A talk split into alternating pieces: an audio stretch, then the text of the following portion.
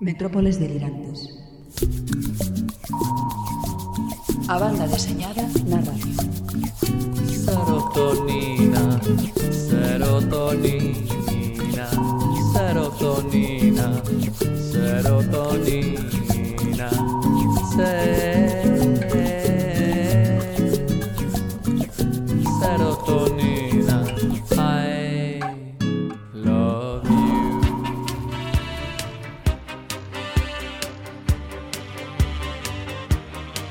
Ola, son Nieve Rodríguez e aquí comeza a 81ª emisión das Metrópoles Delirantes.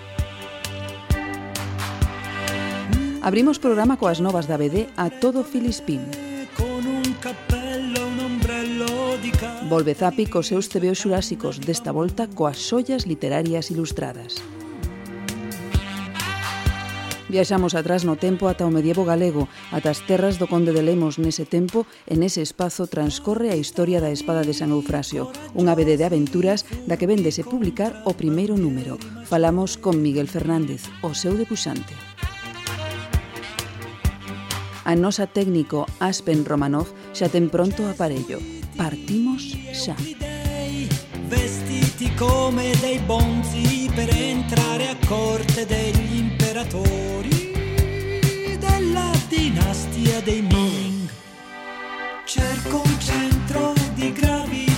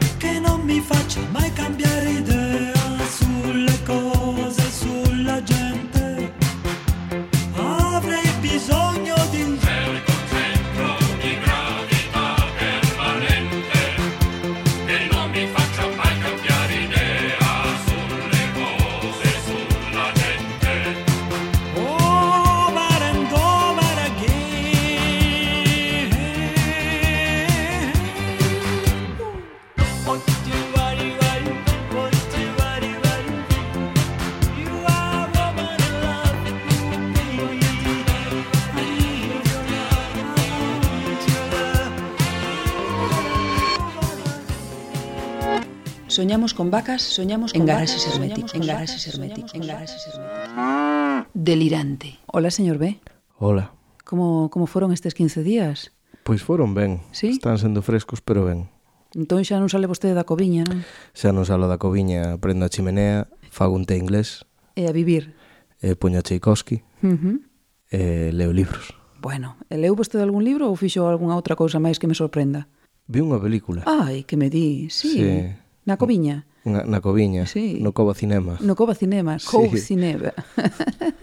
e que película veu vostede? Vin unha película que está basada nunha BD francesa, uh -huh. que se titula Valerian, bueno, Valerian e Laurelín, e fixeron unha película fai relativamente pouco tempo, pero non me acabou de... Non lle chistou? Non, non me acabou de enganchar, non me... Bueno, tamén pode ser que ao mellor non está, non, ao mellor está feita para un público máis adolescente ou non sei, este este tipo de cinema, non? Supoño que queren facer este tipo de cinema de superheróis e a min eso non me acaba de gustar moito. Uh -huh. E que e que vede esa? Pois Valerian é unha mm, BD franco-belga creada por Pierre Cristán e Jean-Claude Messiers. Vai de, bueno, os protagonistas son Valerian e Laurelin que son unha especie de axentes espaciotemporais que viaxan polo, bueno, polo espacio, claro, viaxan no tempo e ten así moito que ver con, con Star Wars. De feito, Star Wars está bastante inspirada en, en este cómic ou ten moitas cousas inspiradas neste cómic. Ah, entón este cómic leva moitos anos xa editándose. Sí, este cómic é un cómic moi, moi, moi famoso e moi, moi clásico da, da ciencia ficción francesa ou franco-belga, vamos. Uh -huh. E, e a película, que na dirixiu? A película está dirixida por, por Luc Besson. Luc Besson. Ajá. Eu tamén vin a película, señor B. Non quería dar a moña opinión, pero a mí non me gustou nada, non me aquelou nada. E mira que me gustou que fai Luc Besson, eh? Aquela película que tiña con, con Lilu de, de protagonista, como se chamaba aquela... El, o quinto elemento. O quinto elemento, a min fascinoume esa película. O quinto elemento tamén tiña algunhas cousas inspiradas nunha nun, nunha BD de Moebius, tamén tiña algo que ver con isto de Valerian. Si, sí, andaba por aí, pero eu creo que as películas a veces teñen épocas, non? Hai eh, ao mellor un momento na, da túa vida no que unha película gustache especialmente e eh, despois sempre é mítica para ti ou non? Igual eso tamén ten que tamén ver. Influe, tamén sí. é xeracional, non? Claro pero dende logo a min esta película non me enganchou. Non está é unha película ben feita, evidentemente. A min sabe sabe vostede o que me lembrou a estética e eses efectos digitais? A, que? a película esta de James Cameron que dura 40.000 horas, non me Avatar. lembro. Avatar, efectivamente. A min pareceseme un look así moi a Avatar e o contido así tamén moi... Bueno, está claro que mm. evidentemente ese, ese cine, bueno, Luc, Luc Besson é un Un señor que ten moi ben collido o punto, non? De facer cine europeo, pero con unha factura así como moi hollywoodiense, sí, non? Moi, sí. moi de petardos esas cousas. Eso, entón, a verdad que fai ben, pero bueno, sí. a min non me pregunte vostede por qué, pero esta película non me enganchou. Ponllo o, o selo de non aprobado a peli de Valeria. Para min non. Para min vale, non. Vale, vale. Pero a ver, a ver a xente a que lle guste, claro. Bueno, Eu prefiro a BD. Sí, non? Sí. Bueno. Aunque queda un pouco rancio, eso de decir, el libro era mejor, non? Pero ás veces é certo tamén hai que sí, dicilo, non? certo. Supoño que normalmente é certo tamén porque os libros teñen eh, ou incitan esa capacidade de abstracción da mente humana que ti deseñas os teus personaxes. Eh. Exactamente, eh, non? E, o, sea... e, e a, o cine en realidad dache todo eso feito, non? Eso e aparte, claro, acaba decepcionando, ¿no? o, o, o libro é a... Cando colles unha historia, lees o libro é a primeira vez que colles esa historia. Entón, como que te sumerxes nela, eh, non sabes nada dela, eso, e vaste sorprendendo se o libro che gusta, non? Pois sí, esa, esa é a razón de por que se cambian os guións e non son fieis as, non as adaptacións non son fieis os exactamente fieis Eso tamén dá para un debate filosófico sí. sobre a guionización de películas e adaptación, non? Bueno, pero como non temos agora tempo de levar adiante ese debate... Nin de facer filosofía. Exactamente, porque Nin... se leva moito tempo, moito tempo. E, e tampouco que... temos o caletro para facela. Mm, tam... Eso tamén é certo. Eso a ver se vai certo. pensar a xente que non somos aquí un superdotados de nada. Non. Mm, seguimos adiante coas novas, que isto é a todo Filispín, eh? así que... Nunca son a todo Filispín. É certo, pero por iso lle estou dicindo a todo Filispín. Si, sí, empezo cunha nova da que xa imos dando conta dos avances regularmente nestes últimos programas. Xa estamos cada vez máis preto do Fun Fun Fun que celebrará a terceira edición nos días 15 e 16 do mes de Nadal na Escola Unitaria de Compostela e desta volta poñemos no coñecemento de todo o mundo que eh, hai un xeito de apoiar o evento e contribuir ao seu financiamento eh, mercando unhas camisolas con un estupendo e maravilloso deseño de Leandro Barea. Podedes facer a vosa reserva entrando na páxina da Unitaria ou no Facebook do evento Unha vez feita a reserva e abonada, só queda que se recollan as camisetas durante o evento. Eu insisto moitísimo en que as camisetas son unha super chulada. Ese deseño de Leandro que fixe para o cartado fun fun fun, sí, amais, maravilla pura. Estes últimos anos sempre nos preguntaron por aquelas camisetas, hai unhas camisetas que da, solo, da primeira edición, que, sí, da primeira edición que solo tiña organización. Todo o mundo pregunta por esas camisetas. así que este ano a organización decideu que vamos a ou que se facer estas camisetas a ver que pasa, a ver se si solo era preguntar por preguntar ou se realmente teñen saída. Exactamente, a ver se vos mollades e contribuídes a levar para diante un evento como o Fun Fun Fun e nos agradeceremos moitísimo e darános moitos azos para que o ano que ven fa asa, fajamos asa outro Fun sí, Fun, sí, fun. fajamos o, a cuarta edición do Fun Fun Fun. Deixamos isto atrás, non esquezades Fun Fun Fun e imos agora que a revista Voltio, señor B, que... Bueno, Bota o peche. A revista Voltio pecha pecha co terceiro número a revista que era editada pola cúpula baixo a coordinación de Ana Oncina e Alex Jiménez, dá por rematada a súa aventura nos quiosques e ao longo destes tres números o obxectivo de Voltio foi ser altofalante das novas promesas do panorama TVístico nacional e internacional, pois eh, deixaron ali a súa arte debuxantes como Nuria Tamarita, Ana Galván, José Domingo, Ana Oncina, Bea Tormo ou Bianca Bañarelli, Esta terceira e derradeira entrega podedela atopar dende o pasado mes eh, nas vosas librerías de confianza con portada de José Domingo. É unha mágoa, verdade, que se poñan en marcha eh, este, pois, tipo de pois, este tipo de iniciativas e, e, e ademais tan ben feitas porque o Voltio estaba moi ben feito moi moi, moi ben deseñado e tiña un contido espectacular eh? non sei por que non acaban de funcionar estas revistas é unha cousa para analizar cos cifras, non? Porque é moi curioso que cando se puso en marcha Voltio coincideu casi inmediatamente eh, no tempo o lanzamento de La Resistencia, sí. que é unha revista tamén de banda deseñada, e Voltio. Pasamos de non ter prácticamente ningunha revista no Estado a ter dúas. Non sei, este, este debate xa daquela cando cando saíron as revistas, eu recordo ter este debate ali na Ourensanía, no sindicato de cómic con, con Simón e con Óscar e cos amigos de, de Ourense se había mercados, se eran necesarias, se non sería mellor facelas en digital que en papel, todas estas cousas. É complicado isto. Os mercados son complicados. E a sí, pasta é a que é. É certo, non? Fai un, uns meses, poucos meses, un mes ou dous meses, os libreiros de Atom Comics eh, soltaban na rede social un tuit que decía que bueno, que, que viñan, viñan a decir que había demasiadas novidades, non? Que as editoriais tiñan que mirar ese estaban inundando o mercado e eles decían que non daban vendido, non?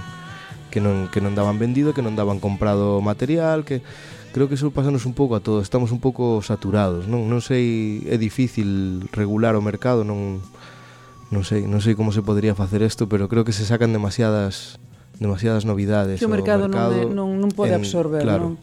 Os, os lectores non absorben ese Os libreiros non dan vendido, pero no, é que os compradores non damos comprado. Non, tampouco. non hai, non hai ritmo que, que aguante esa, esa cantidade de novidades que van sacando semana tras semana porque o bolsillo non aguanta tanto. Ese, ese tamén é un debate interesante para poñer en riba da mesa. Sí, que, sí.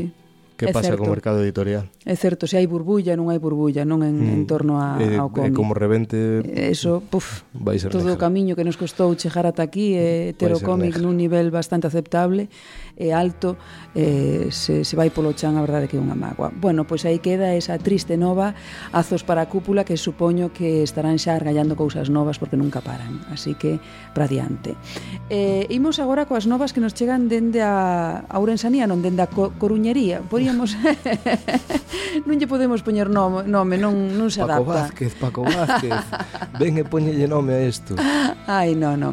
Dende Coruña, dende Demo Editorial. Dende Demo Editorial, a primeira Tem, temos dúas novas. A primeira delas é un pouco destacar a iniciativa e o compromiso de Manuel Cráneo e a súa equipa co coa BD Galega que no pasado no pasado Graf Comic que foi esta semana pasada, non? Este fin de semana pasado A editorial galega estivo presente e adicou o 50% do seu espazo de forma altruísta a dar apoio aos autores e autoras de BD emerxente no panorama, no panorama galaico baixo nome de Noroeste BD Cómic desde Galicia unha iniciativa sen precedentes que fixo que medio cento de fanzines e títulos autoeditados en Galiza tiveran presenza no Festival Madrileño.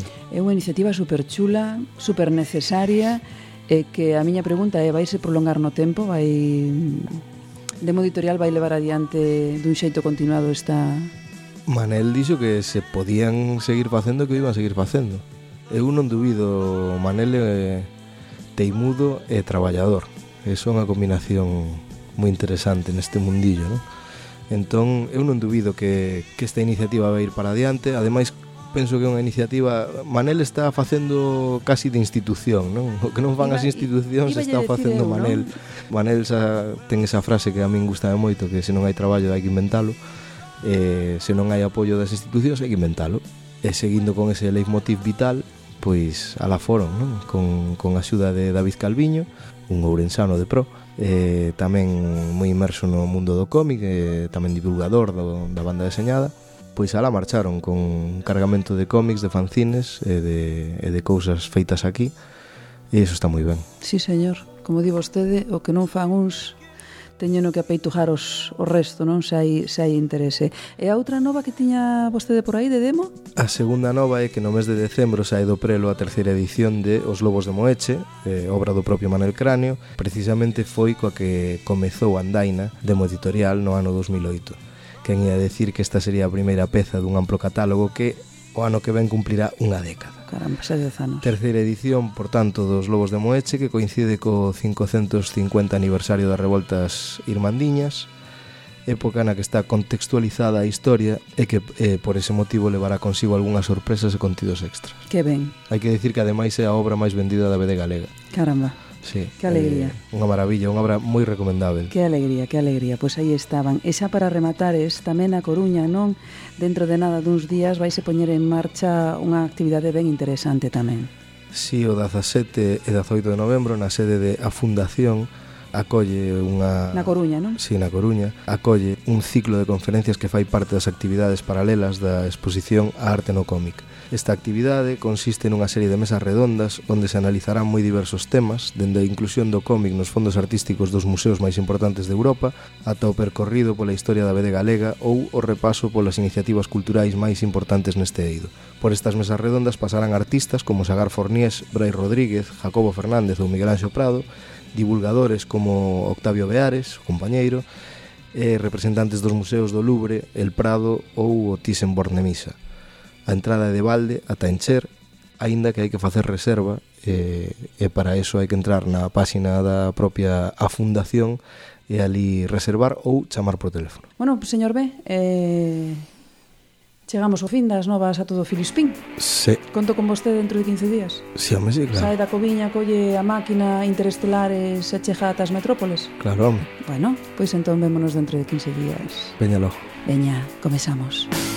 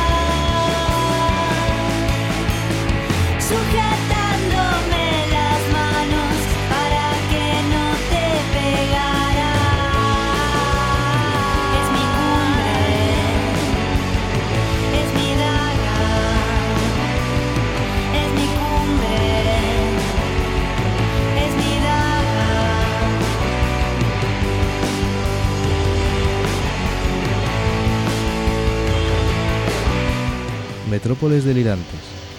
A banda deseñada na radio.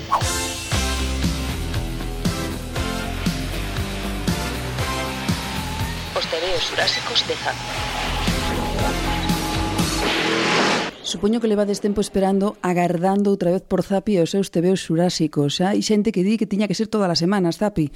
Non sei, eh? A ver, un ten unha idade... Eh? Eu ten... Nieves, a ver, xa sabes, hai cousas que cando eres novo podes facelas case todos os días, pero a unha idade xa é millor... Hai que dosificar. Hai que dosificar. No? Hai que dosificar. Claro que sí, eu se lle dixen, mm, é millor pouco e ben. A parte, ti Mm, ten en conta que a miña sección ten unha carga adicional de enerxía, que é que temos que viaxar ao pasado. Eh, sí. E o DeLorean a veces non está. No, no, a veces no. temolo, bueno, reajustando veces, claro, e tal, ten que claro. pasar a revisión mm. e así mm. tú ves dos DeLorean son complicados. Son moi complicadas eh. e moi caras, eh? Bo, cala, cala. Cálate, a, a que meter eso no garaxe. A, a, a, oh. a, oh. a mí me vas contar. é que mira, ose por exemplo, se temos que, que voltar ata 1955. Caramba. Claro, é que Veña, met, met, metemos aí 1955. 1955. 5 Veña. E ali que atopamos? Pois ali atopamos a mítica editorial Bruguera, esa que coñece todo o mundo, a editorial que a que crecimos todos, hai mil miles de páxinas de documentación, incluso unha novela gráfica fermosísima, sí. fermosísima, da que poderíamos falar algún día, que estaría moi ben. Que estaría moi ben, sí, porque de Paco poderíamos, Roque. efectivamente, poderíamos hablar de de esa novela en relación ao que é a editorial, todo o que supuse, toda a historia. Non? Bueno, sí. estamos no 55 e Bruguera vende publicar unha colección que se faría moi popular, non? E que tería, ademais, unha longa vida editorial. Chamábase Historias e o concepto en sí eh, non era especialmente novedoso, non? Porque que facía historia? Se adaptaba ao cómic clásicos da literatura, non? Pertencente maioritariamente ao xénero de, de aventuras. O curioso era a, a maneira de facelo, non? Porque mezclaba prosa e, e historieta nunha proporción aproximada de 3 a 1, é dicir, 3 páxinas de texto por unha de cómic. Eh, no seu momento, eu, eh, supoño que moitos da miña quinta, cando chegamos a ela, éramos, pois, demasiado eso, demasiado pequenos para darnos conta, non? Pero visto en perspectiva que lo era que era un pestiño, o sea, que lo era nefasto, non? O sea, quero decir, eh, por unha banda era, era, in, era casi incomprensible, o sea que a maior parte da información iba na parte do texto e ademais as dúas, aproximadamente tiñan 250 viñetas, unha cousa así, claro, eran moi escasas para contar toda para contar toda a historia, non? Pero que pasa? Tivo un éxito tremendo, tremendo. De feito era moi difícil na naquela época, tanto no 55 cando comezou, como na década dos 60, 70, logo iremos máis para adiante, pero era moi difícil atopar unha casa que non tivera un exemplar. Por qué? Porque era o regalo perfecto. Era o regalo perfecto porque ímonos situar ano 55. Eh, salvo trueno, hazañas bélicas que lembrémonos eran tapa blanda, era tipo fascículo e sí. tal, non había unha, unha opción para un neno para facerlle un regalo, digamos que con presencia. Sabes, pois o típico, cumpleanos, Reyes, eh, Primeira Comunión. Eh, Tintín non empezou a ser publicado en España ata tempo despois, non? E estábamos no franquismo, estábamos no, no peor da posguerra, pero eh, no peor do franquismo, pero a posguerra xa pasara. Entón xa había bueno, certos pequenos lusos, creamos que a clase media que se podía permitir, non? Entón é aquí onde aparece esta editorial burguera con estas historias porque tiña un aspecto de libro de tapa dura, o cal os pais, bueno, sí, era unha bueno, estética, bueno, sí, sí. conceptualmente era estoulle regalando un libro, pero ademais añadía parte do tebeo, o que chamaba a atención do, do rapaz, non? Entón era eh, a maneira de vender yo adulto algo que o adulto pensaba, bueno, é unha maneira de acercar a, a literatura aos rapaces, non? É moi gracioso, ademais, se un analiza eh, as categorías que teña aquela, aquela colección, era como un caixón desastre espectacular, porque tiñas adaptación de textos, sobre todo eh, xénero de aventuras, Verne, eh, Stevenson e a Illa do Tesouro tal, adaptacións de recopilacións de contos, novelas de corte dramático, de Charles Dickens deberon de facelo todo, todo e ¿no? máis, e logo biografías, sobre todo de corte religioso, Ollo, estamos no 55, Juana de Arco, Jesucristo, o Milagro de Fátima, pero bueno, logo pouco a pouco xa foron pois personaxes históricos, Napoleón, Julio César, ese tipo de cousas. Logo había libros divulgativos, aventuras de personaxes populares, eh, unha edición especial para Sisi, Si sí, emperatriz. Sí, uh -huh. sí, sí, sí. E logo, isto é o millor de todo, amigos, atención, había adaptacións e derivados das pelis españolas. Que dis? Sí, sí, sí, Canción de Juventud, Rocío Durcal, siete números tivo Joselito. Por Joselito favor, tivo Joselito. sete números, efectivamente. E historias da Biblia, fundamental. Claro. Eso non podía faltar. Sí. Bueno, esta, esta mezcolanza supuso que no 11 anos despois, bueno, funcionou como un tiro durante 11 anos. En os 66 foi sustituído, historias foi sustituído, non se mataron moito no departamento de, de marketing de Bruguera, por historia selección. Anda. que viña, viña a ser o mesmo, pero un pouco millor ordenado, un pouco millor ordenado por, por categorías, non? Eh, bueno, as páxinas de cómic de historietas e historietas selección eh, foron obras pois moi regulares, non? Porque era o que falábamos antes, adaptar según que obras en tan pouco espacio era pois moi complicado, non? Algúns dibuixantes chegaban a meter cinco ou seis viñetas por páxina, pero a maioría optaban por menos, entre dous e catro. Entón, claro, eso era para calquer dibuixante guionista era moi complicado salir airoso dai, eu que sei. Eh, facer unha adaptación dunha obra un pouco extensa a nivel literario con tan pouco marxen é complicado, o sea, hubo dibuixantes que fixeron traballos moi dignos, estamos hablando de Ambrós que dibuixaba sí. que dibuixaba Trueno, Ángel Pardo, eh, Manuel Gago que dibuixaba tamén o Guerreiro de Antifaz, fixeron cousas bastante de, destacables, non? E un ano despois, no 67, eh, digamos que Bruguera colle esa parte das adaptacións, pero colle só a parte de cómic, empeza a publicalas na revista Pulgarcito.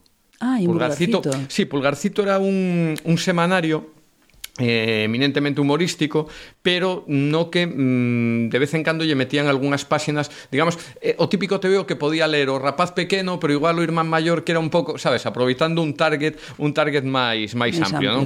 Ah, esta extensión era variable, pero normalmente era escasa, non? Entre 6 e 10 entregas a dúas páxinas cada uno.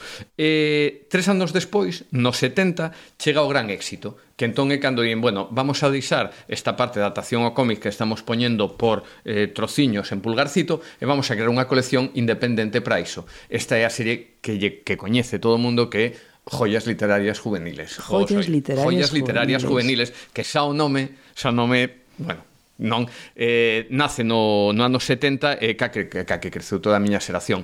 Pa non ser a serie verde, Sí, a serie é certo, verde. non? Porque... Pandose a serie verde, si, sí, agora te digo por que. Foron eh, máis de 250 adaptacións, a primeira foi Miguel Estrogoz, Miguel Stroff, o precio orixinal era de 15 pesetas, e viña a ser un formato comic book, 30 páxinas de historieta, cunha portada todas cas portadas de Antonio Bernal. O sea, Eh, se alguén nos está escoitando, que se vaya a Google, que teclea Antonio Bernal, Xoias Literarias Juvenís e que buscas portadas, pois son fermosísimas. En concreto, se pode buscar a portada de 20.000 leguas de viaxe submarino. Sí, sí. Eso é para enmarcar e poñerlle un monumento paisano, o sea, porque dáballe unha categoría espectacular a colección, non?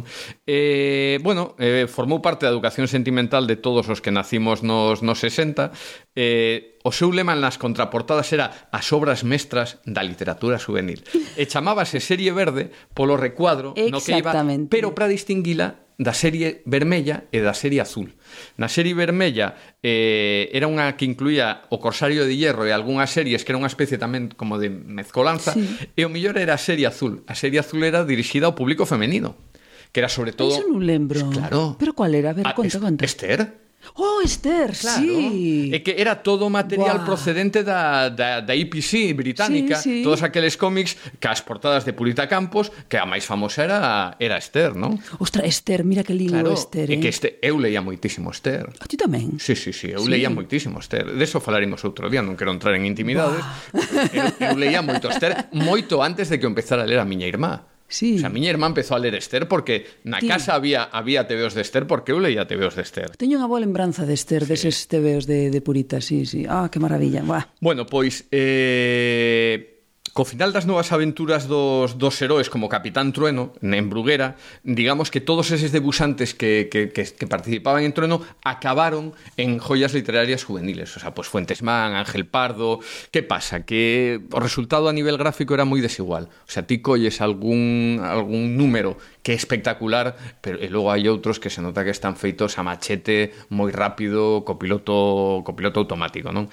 Eh, o, o gran éxito que tivo a colección que eran números libros independientes e completos.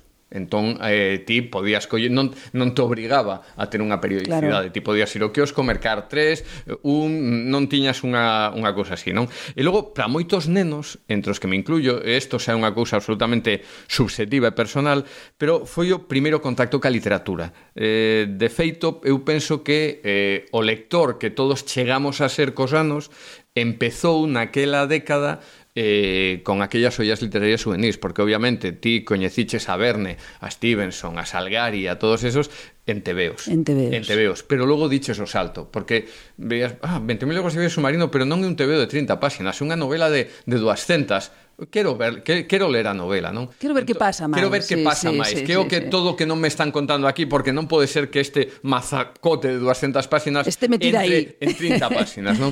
Entón, si sí, eu sempre digo que foi mm, a mellor campaña de animación a lectura que se pudo facer neste país foi a aparición desta, desta colección na, na década dos 70.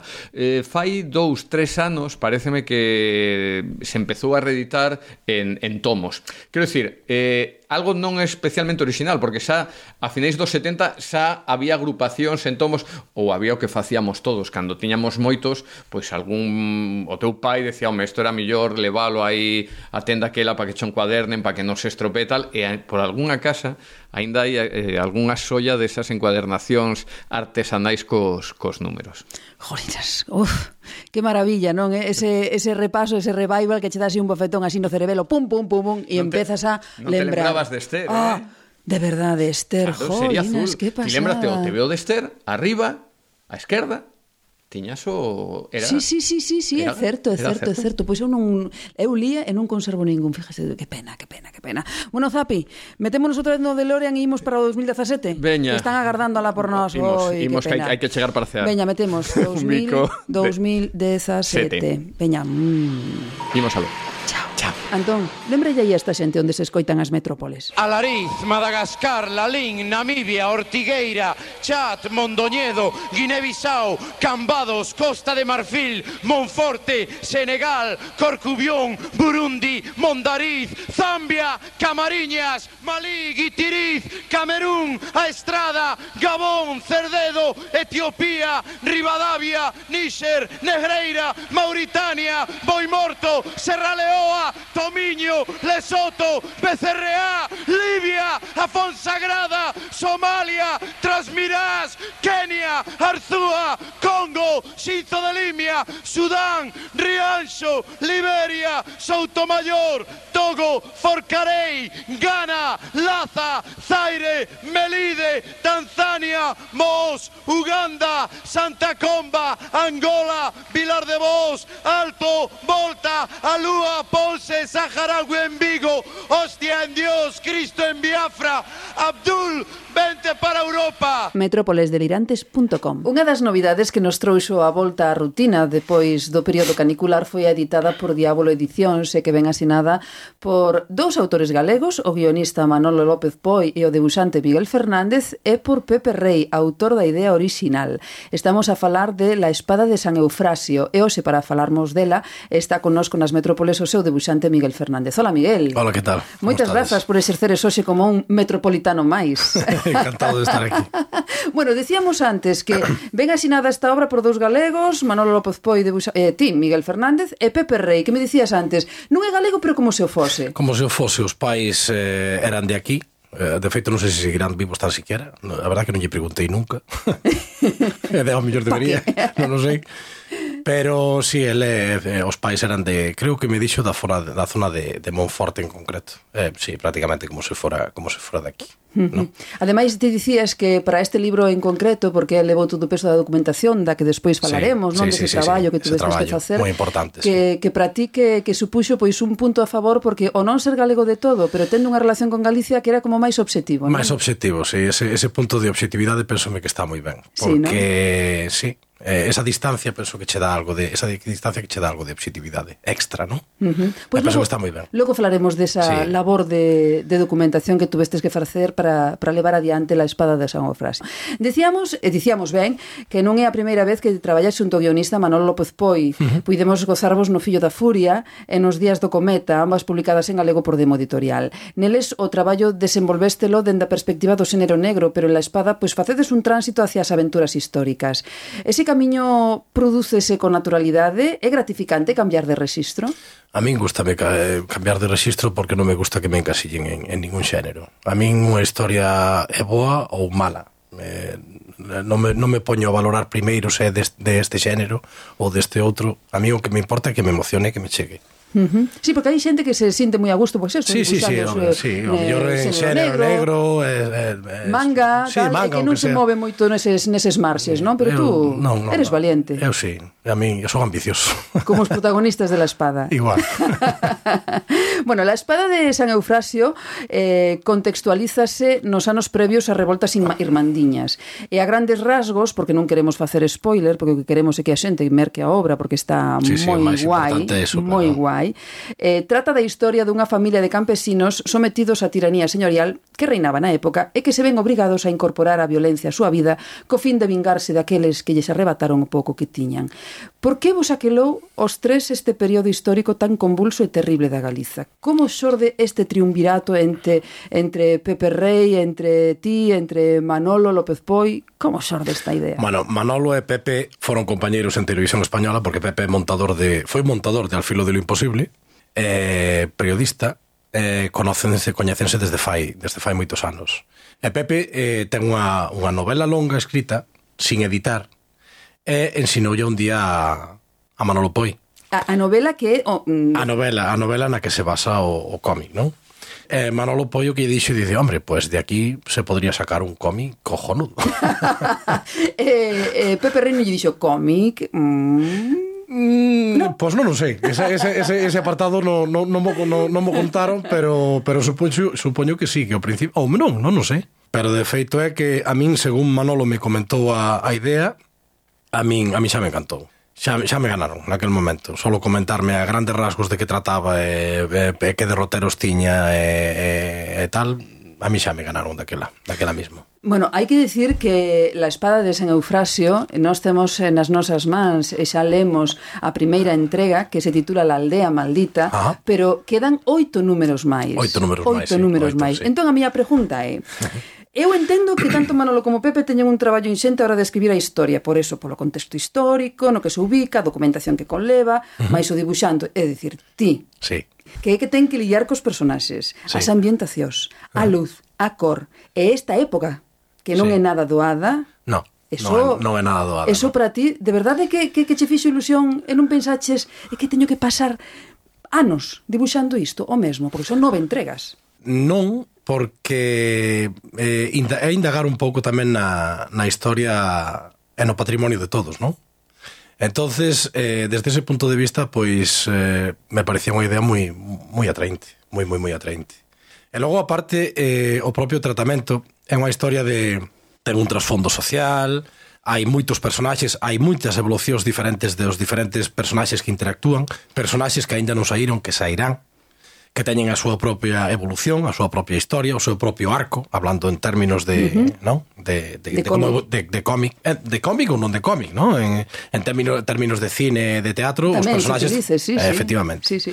Pois o mesmo Eh, entonces, como a mí o que me gustan no fondo son as historias de personaxes, trátase de unha serie de personaxes que van a ir evolucionando co tempo, pois non me parece aburrido, ni me parece monótono. Non? Non, para nada.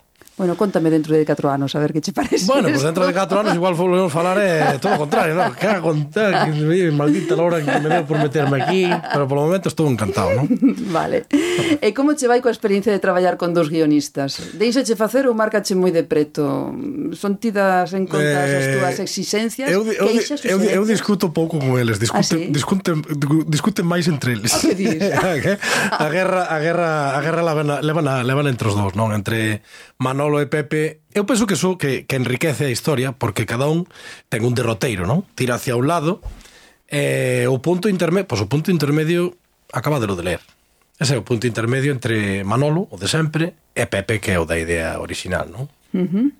Eu pensei sempre que as relacións máis tirantes eran entre os debuxantes e os guionistas, pero aquí nesta neste trío, neste triunvirato... No, no, é que, é que, a ver, con Manolo algunha vez temos discutido, porque somos os dous moi moi cacholás, eh? un de Sarria, outro de Baralla... De Lugo os dous. Eh, de Lugo os eh, dous, eh, non podía eh. ser de outra maneira Pero, pero sempre, sempre nos terminamos en, entendendo sin problema. Bueno, me e despois ora Pepe, un de Monforte, o sea, estamos, sabes? xa ademais, está. ademais eh, levades xa no, eh, ti máis Manolo. O quinto traballo. O quinto traballo xuntos. O quinto traballo xuntos. Xa tedes callo, eh? Sí, temos callo, sí. Tedes moito vicio xa de traballar temos xuntos. Temos vicio, xa pasamos por, por máis de un... Eh?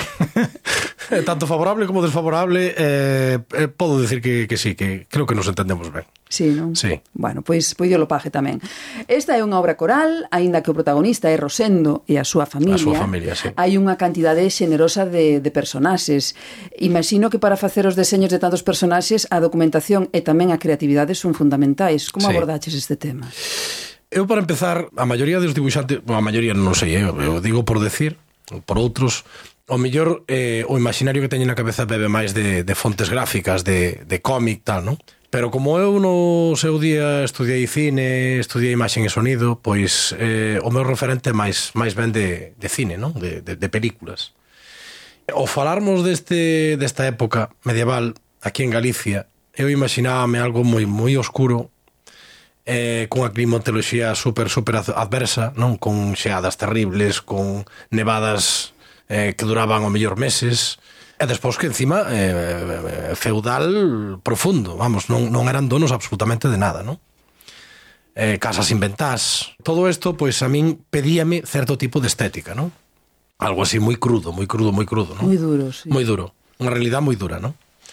Eh, o referente que tiña ao principio eh, a película, sobre todo sobre todo na que ao principio se me viña a cabeza a de Paul Verhoeven, a de 1985 Fresan Blood que aquí en España que los señores llaman los señores del acero, uh -huh. los señores del acero, que era muy, Esas, bestia, eso, muy, bestia, eso, muy, ah, bestia, no, muy bestia, muy bestia, muy bestia, muy bestia, moi bestia, pequenos grupos de xente enfrontados, eu supoño que tiña que ser algo parecido aquí.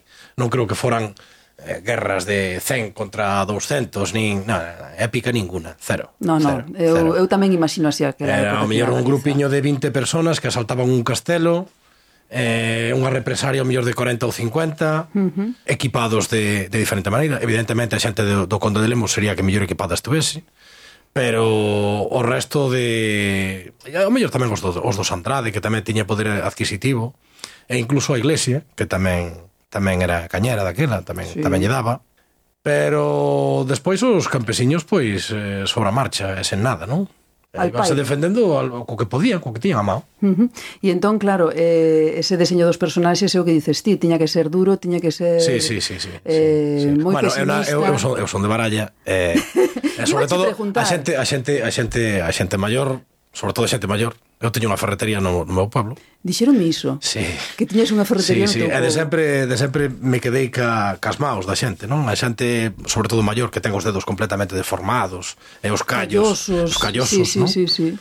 Como ese, esa, esa vida dura e ese traballo duro que tuveron que desempeñar cando eran novos e non cando foron tan novos, foi facendo mella no, no físico da xente, non? Eu supoño que naquela época tiña que ser exactamente igual porque que, que, que tiña que ser durísimo o traballo. Uh -huh. Non había guantes, non non había chubasqueiros, non había non había botas, non. Al natural. Al natural. Todo natural. Callo natural, todo. Calle natural. Callo natural. Iba a preguntar de feito, non, porque eres de Baralla, e claro, o nacer ali e criarte ali, eso ten que deixar pouso, non? E tense que reflectir tamén no teu traballo e na tua obra. Sí, sí, sí, como, está como claro. así foi. Sí, sí, sí, como sempre así está, foi. sempre está presente.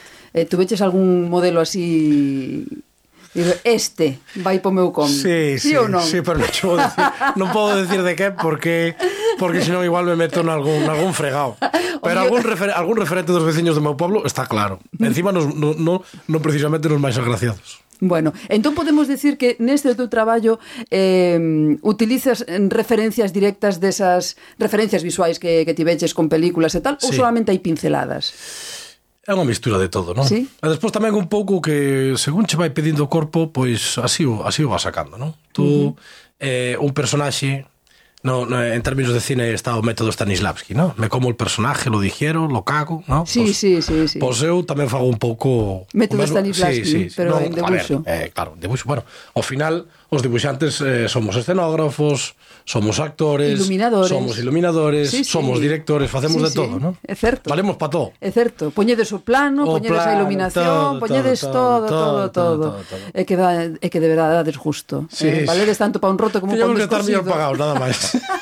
Eso pásanos a todos, bueno, eh, Miguel. Claro, claro. Eh, nunca chama mm, gusto de todos. Efectivamente, e menos agora, menos porque agora. dixo eu, eh.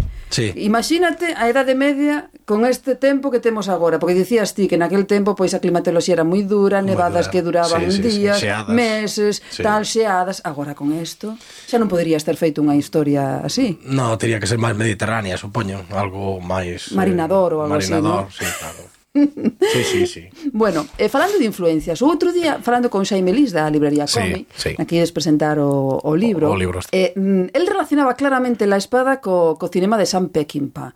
Ese cinema violento, sí. pesimista. E eu teño que dicir, eu teño que dicir que máis ben veo a miña cabeza a imaxe de Curro Jiménez. Curro un, Jiménez. Un bandoleiro botado ao monte, botado non? Igual monte. que Rosendo coa súa familia. Con cal te quedas? Con Pequimpa ou con Curro Jiménez? Home, quedome con Pequimpa. non é por nada, pero... me Curro Jiménez non me disgusta tampouco, eh? pero quedome con Pequimpa, que tamén. Non pero que vintage son, non? Sí, pero, bueno, eh, Peking Pack foi, foi un hito no seu momento. E aínda sigue sendo, eh? porque sentou escuela, que foi o, o baluarte principal do western crepuscular, non? Uh -huh Eh, a min ese rollo crepuscular tamén me atraeme moito. Non sei se é algo bon ou algo malo, pero esa liña de traballos crepusculares gustame. gustame, gustame moito.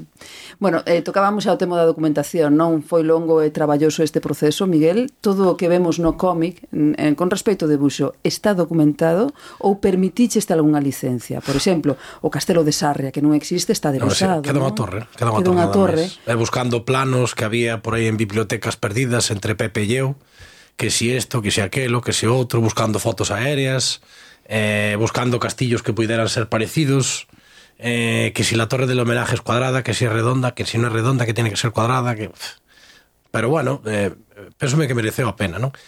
En concreto había unhas ilustracións antiquísimas que, que me trouxo Pepe, ademais dun dibuixante de Sarria, que non me acordo como, como se chamaba, Eh, e guíame un pouco por aí, pero non é solo ese, é o Mosteiro de Monfero, que o tes aquí ahora na, sí, sí, na páxina, a, reconstrucción, sí. tamén vendo máis ou menos conventos da mesma orde, da mesma época, e dicindo, bueno, pois por aquí será a abolición. Pero, en concreto, o traballo máis arduo de reconstrucción foi o Mosteiro de Samos, que ainda non saliu.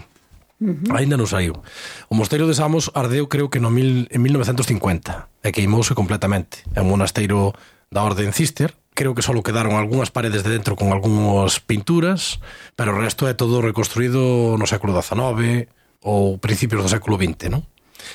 Pois comparando con mosteiros cister, un que hai en, creo que en Ponferrada e outro cister, tamén eh, porque a orden viña de Francia e máis ou menos eh, polos vestixios que se ven nas paredes de fora e tal, pois fun reconstruindo a miña maneira inventando moito.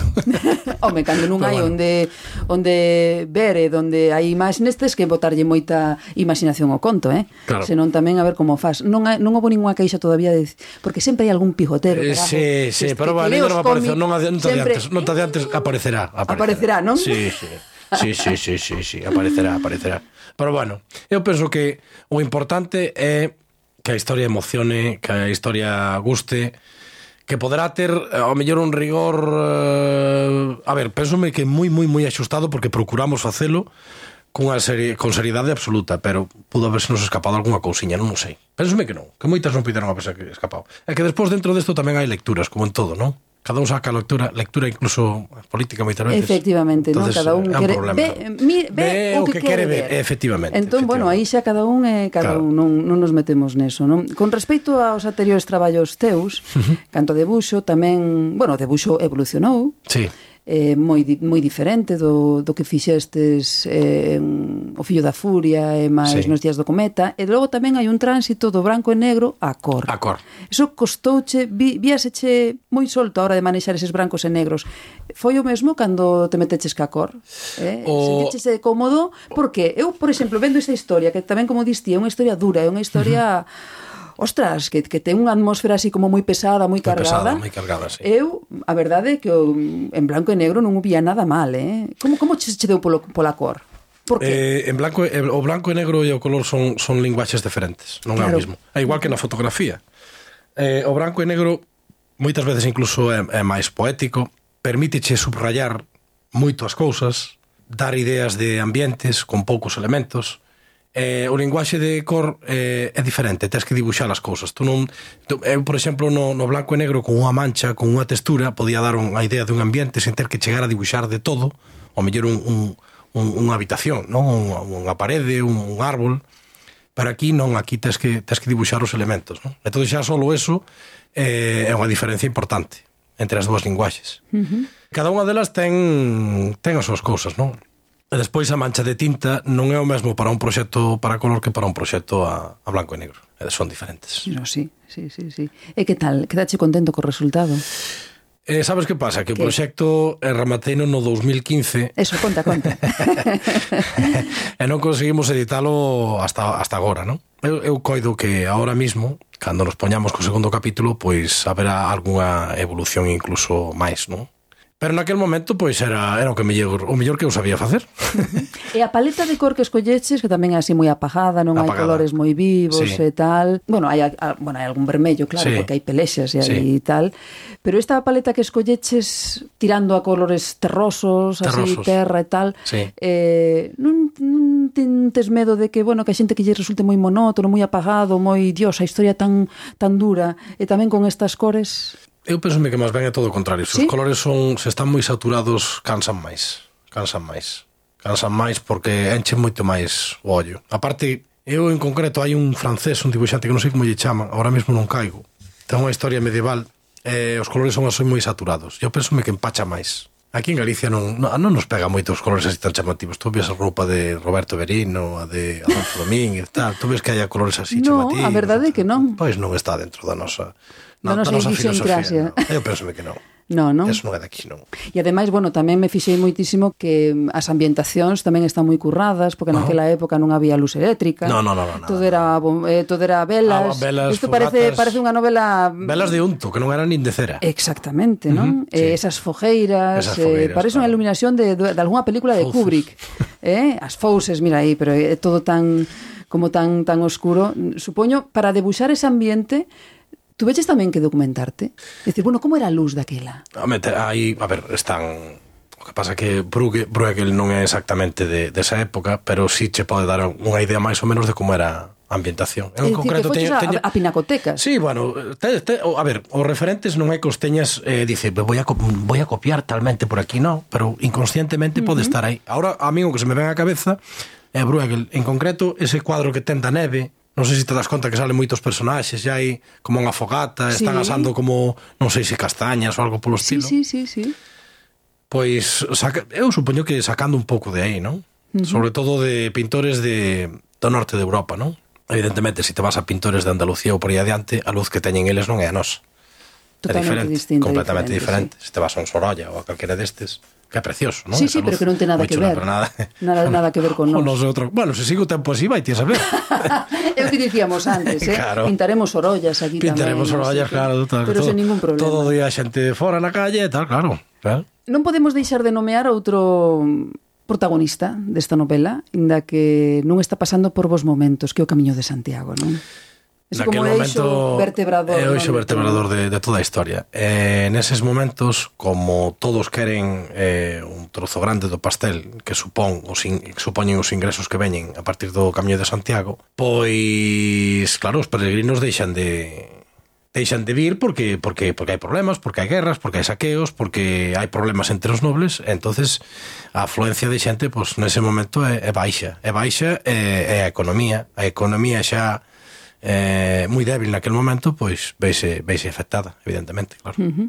bueno, supoño que, que o camiño, que inda que así un protagonista silencioso, mm, tomará forza nos, nos sí, sí, sí, tomará, capítulos, tomará, ¿no? tomará porque é eh, como elemento un pouco vertebrador de toda a historia, ¿no? Porque é a principal fonte, fonte, de, fonte de ingresos. De ingresos. Date conta que estamos falando de Sarria, estamos falando de Monforte, todo ten que ver co, co camiño de Santiago, ¿no? Bueno. Monforte non sei se desvía un pouco, ¿no? Pensas ti?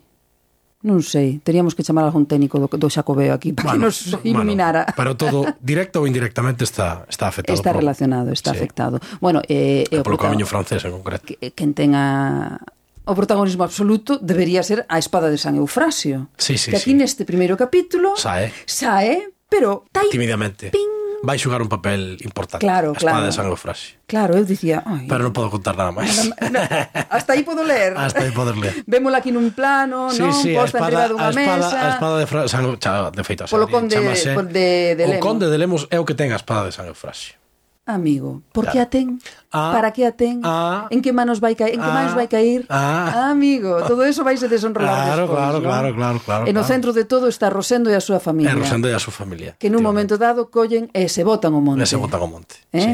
Ese, que, que se bonito. teñen que vivir de forajidos, da sí. igual, a roubar, a tal, pero eles o que queren é vingarse eh, e eh, recuperar o seu. Sí, bueno, o que queren é, é a opción que lles queda, non é que queiran, é que están abocados a eso, non? Uh -huh. Bueno, con iso de botarse o monte, Isto vais a convertir nunha constante na vosa obra, eh, porque sí, xa é para estudiar. No fillos de da furia. É para estudiar. Te, que, que, que queremos decir con eso? Dios mío, te di de tía de tiñades un home ali na comarca de Ortigueira perdido ali no, nos eh, sí, montes, te, carajo. Eu que sei, é eh, a rebeldía, non? Está está aí sempre de A min supoño que me atrae, atrae eso, non? Pero a rebeldía para como elemento reivindicativo, non? Non dormirte nos laureles con con catro contos que che contan que, que moitas veces hai que hai que miralos desde desde diferentes puntos de vista porque como te deixes o mellor mmm, si uno como era si uno hace lo que no quiere termina haciendo lo que no debe ¿no?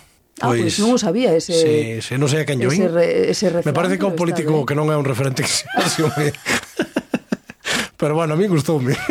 A ter en conta, eh? Sí, sí, apuntar, todo, eh? todo que me gusta así, collo, eh, pa miña libreta. Taca, taca, taca. Sí, señor, pa mochila. Despois xa, xa utilizarei ou no para jaca. Eh, eso. la que entra por la que van saliendo. bueno, eh, ao marxe desto, que estás facendo? Estás facendo algo máis ou non? Pois espero poñerme co segundo capítulo en breve, teño ganas, de feito, porque o guión me gusta moito Pero eh, vos puxestes. Eu lim por aí que xa tiña vermello acabado, pero sí, como é isto? No, o guión, o guión está feito, o guión está feito. que pasa que, bueno, queda, queda a palabra do editor, non? Que nos deu visto bon para empezar canto antes co, co segundo capítulo. Pensome que non vamos a ter problema, pero... Bueno, Tierra de Lobos. Tierra de Lobos, sí. Bueno, pues Tierra de Lobos vai ser o, vai ser o seguinte. Eh, facendo outras cousas, moi diferentes de estilo tamén, eh? Bueno, eso tamén está ben. Sí, sí, a min gusta me variar. Non me gusta quedarme en ningún sitio. Xo non paro, principio. non paro, non paro. E así como lado. empezamos, acabamos. Sí, sí. Non Eres así, así, así, así, mentira, verás. Pois aí está, La espada de San Eufrasio, La aldea maldita, editada por Diabolo, unha recomendación, pero que nos facemos con moito interese porque a verdade é que paga moitísimo a pena. Ese o primeiro capítulo é como é este, e non quero imaginar como quedan os outros oito que quedan por vir, así que a librería, a mercalo e a leelo. Moitísimas grazas. Parabéns polo traballo. Gracias. E parabéns tamén a Pepe Rey e a Manolo, e a Manolo López Poi. Poi. Grazas. A vosotros. Me echaron droga. Delirante. En el colacao. Rematamos esta emisión que comezaba cas novas da BD que trouxo o señor B. Subimos no DeLorean de Zapi para lembrar aqueles libros que nos achegaron a través da BD a moitas das ollas da literatura universal. Co Miguel Fernández falamos da espada de San Eufrasio, do medievo, dos galegos por Madrid, de Lugo, das xeadas no medievo e de como se fai unha BD ambientada na Galiza daquel tempo máis banda deseñada no Twitter en arroba metrópolesd e tamén en metrópolesdelirantes.com. E lembrade, lede banda deseñada e que nunca máis o noso mar sexa negro chapapote. Metrópoles Delirantes, a banda deseñada na radio.